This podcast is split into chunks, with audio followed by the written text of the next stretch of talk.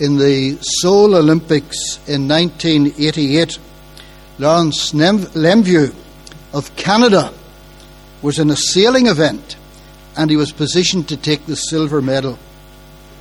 Ahead of him, another boat capsized. Two sailors were in danger and he veered off course and rescued them. He never got his silver medal, but he got a special medal from the International Olympic Committee for outstanding sportsmanship.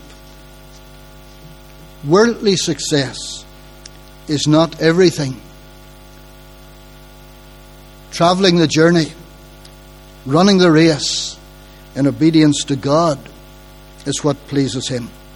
That's the message of our hymn that we sing now. 555 Courage, friend, and do not stumble.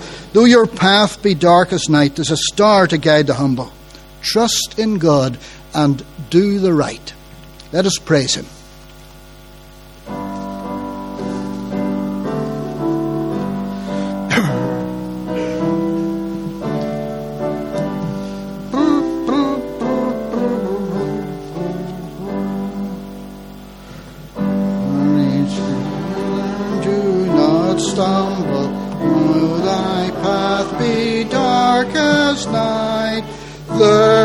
Star to guide the humble.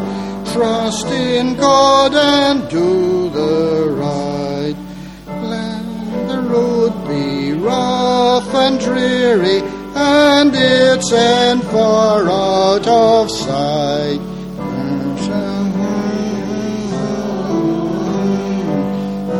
Trust in God, trust in God Trust in God and do policy and cunning perish all that fears the light. Whether losing, whether winning, trust in God and do the right. Some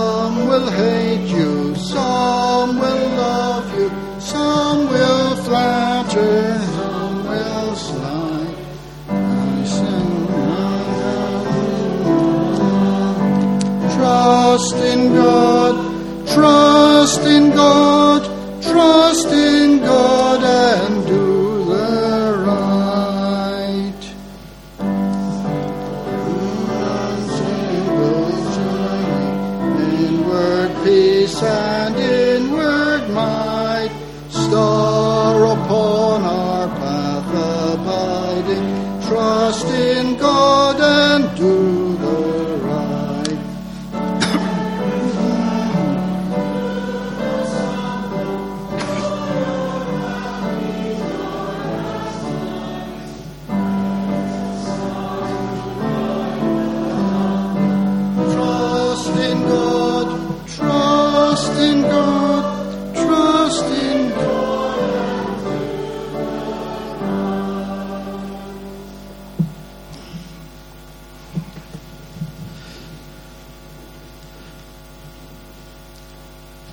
Do you not know that in a race all the runners run, but only one gets the prize?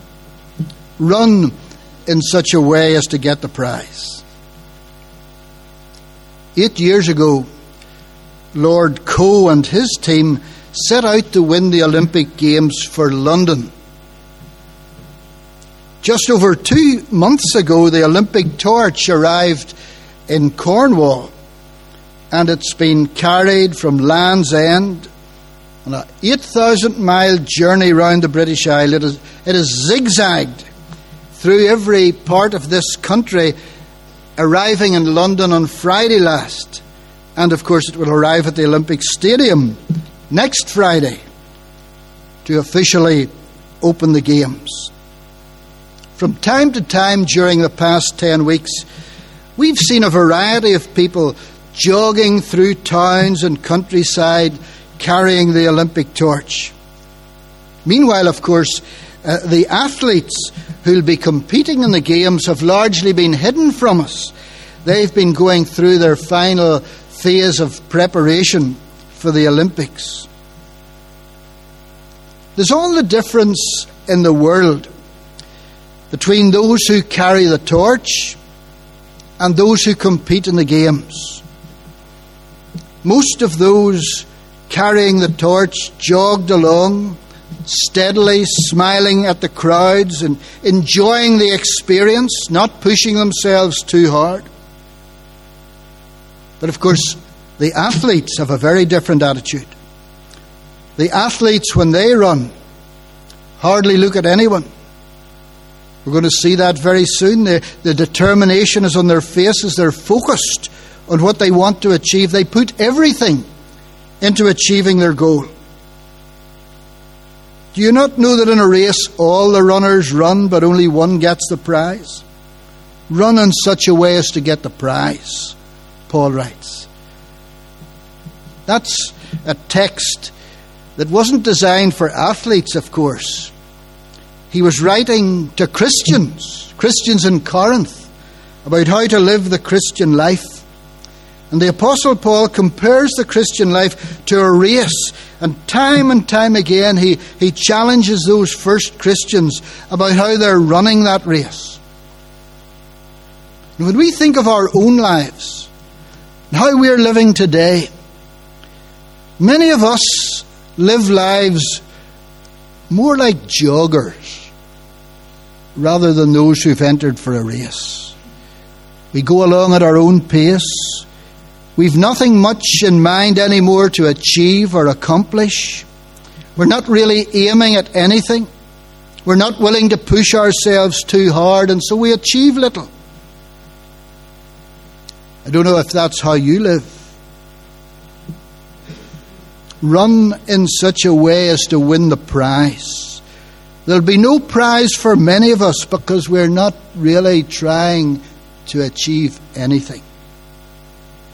Perhaps we need to take time to ask ourselves, to ask God, what should we be aiming at in life at this stage in our lives? Have we got any objective, however humble, however small it might be?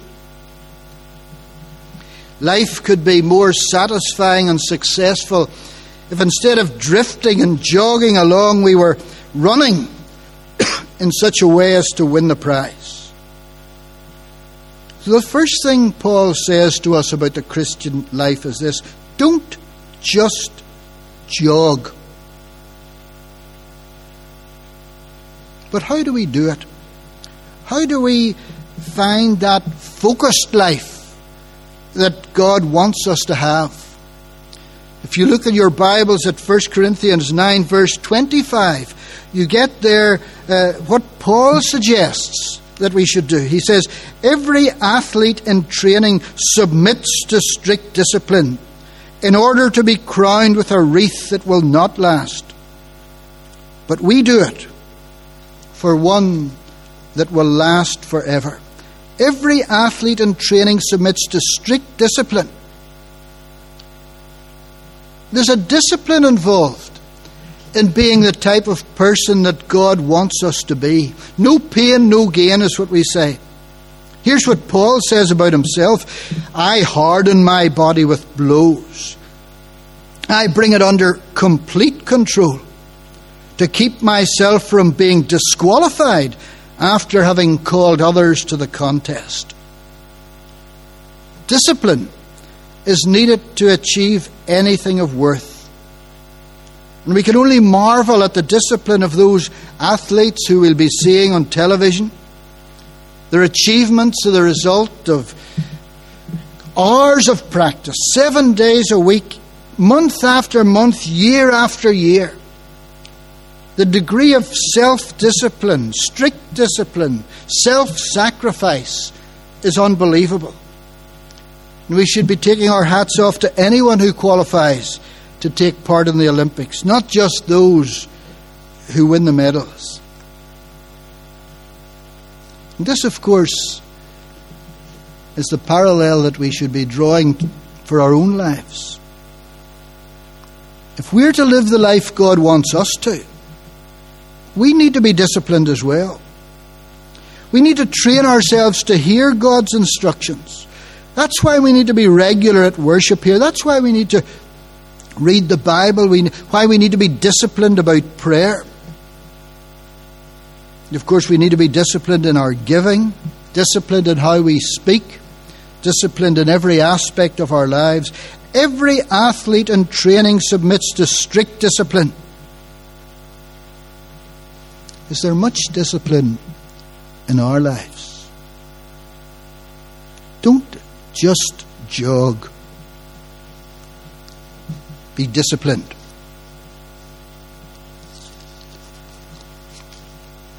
In the modern Olympics, all the races are not on the athletic track.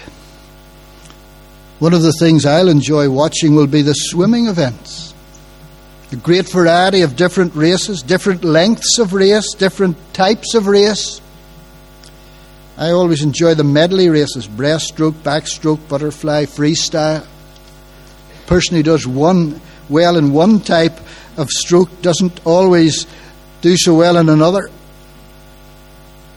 I like to think, think sometimes that life is a bit like a swimming gala. There are different kinds of races, and we're not all entered in the same race. Some of us are entered in a race that keeps us at one thing all our days. We live in one place, we belong to one church, we do one job. For others, life is like a medley race. We don't just do one job, we change and change and change again. Where we live may have to change, our situation changes. But for all of us, whether we change or whether we stay in the one thing and in the one place, life can be, cha- be compared to a medley race. One of the most emotional moments at the Sydney Olympics in 2000 was when the Olympic torch was carried into the stadium. 125,000 people in the crowd suddenly roared their approval as a frail old woman in a wheelchair appeared, carrying the torch. 44 years earlier, as an 18 year old sprinter, Betty Cuthbert had been the darling of Australia. She'd won gold in the 100 metres, 200 metres, and in the 100 metre relay. But the next leg of her life wasn't so good. She'd a hamstring injury. She had to withdraw from the Rome Olympics in 1960. But she got up and got going again. And in Tokyo in 1964, she ran the, the 400 metres when it was open to women for the first time and she won the gold. Then, five years later, she was diagnosed as having multiple sclerosis. What did she do? She used her fame as one of Australia's most outstanding athletes to campaign for help for MS sufferers throughout Australia. She raised funds to build a $7 million centre near Melbourne for the help of such people. And she described her life after the fame of Melbourne and Tokyo and after developing MS as a life that was better than athletics and bigger than athletics. Hers was a medley race. Some legs of the, light, of the race were good and some were bad. Some you would have chosen and some you would have not. But she kept on going, whatever the circumstances. She was honoured by carrying in the torch at the Olympics in her own country. Our life can be like that. Some legs in the race are easy, some we like, some others are difficult. We'd rather not be on that section of the race. Let's keep on going and find God's purpose in whatever leg of the race we're in. Derek Redmond of Great Britain took his place in lane five for the start of the 400 metres semi final in the 1992 Olympic Games in Barcelona. He thought as he was warming up there of all the time and the money and the care his father had given him through the years, and especially as he'd battled with a series of injuries during the previous four years. Back in 1988, in Seoul, Derek Redmond had had the heartbreak of having to withdraw from his heat just minutes before the race began. After that, he'd undergone five operations, mostly on his Achilles tendon. But here he was fit and well in Barcelona, with every chance of making the Olympic final. He got a good start, all was going well. And then, 150 yards into the race, he felt a pop. He'd torn his right hamstring. He collapsed on the track in pain. Stretcher bearers ran out to help him. He pushed them away. He was determined to carry on, and he desperately got to his feet and hobbled and hobbled along. Derek Redmond's father, Jim, saw what was happening. He vaulted over the barrier. He ran to his son and said, You don't have to do this. You don't have to do this. Derek said, Look, I'm going to finish. And on he hobbled. Okay, his father Jim said, we've started this together. So we'll finish it together. And he put his arm round his son's shoulder and helped him forward, Derek sobbing as they went. Jim let go of his son just a few paces before the finishing line so he could fit, cross on his own, and the crowd of 65,000 stood and applauded Derek Redmond home. As we strive to run the race and finish the course, there's one who places his arms around us, especially when things are hard or when things don't go well. He says to us, We started this together, so we'll finish it together. Underneath and all around us are the everlasting arms. Not taking away every problem and pain, but supporting us and bringing us through. And as we seek to cross the finishing line, we run with determination, but we don't run alone. The God who made us is with us. The Christ who saved us supports us. The Spirit of God gives us hope. And so, trusting in God, we too can face the future with confidence. Now, most of us, none of us, are entered for the Olympics, but we are all entered for that race of life. Run. Don't jog. Be disciplined. Keep on going. You're not alone run in such a way as to win the prize. Let's pray.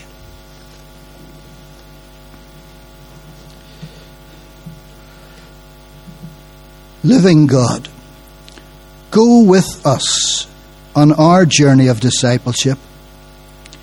Grant us faith to follow where you lead, whatever the circumstances.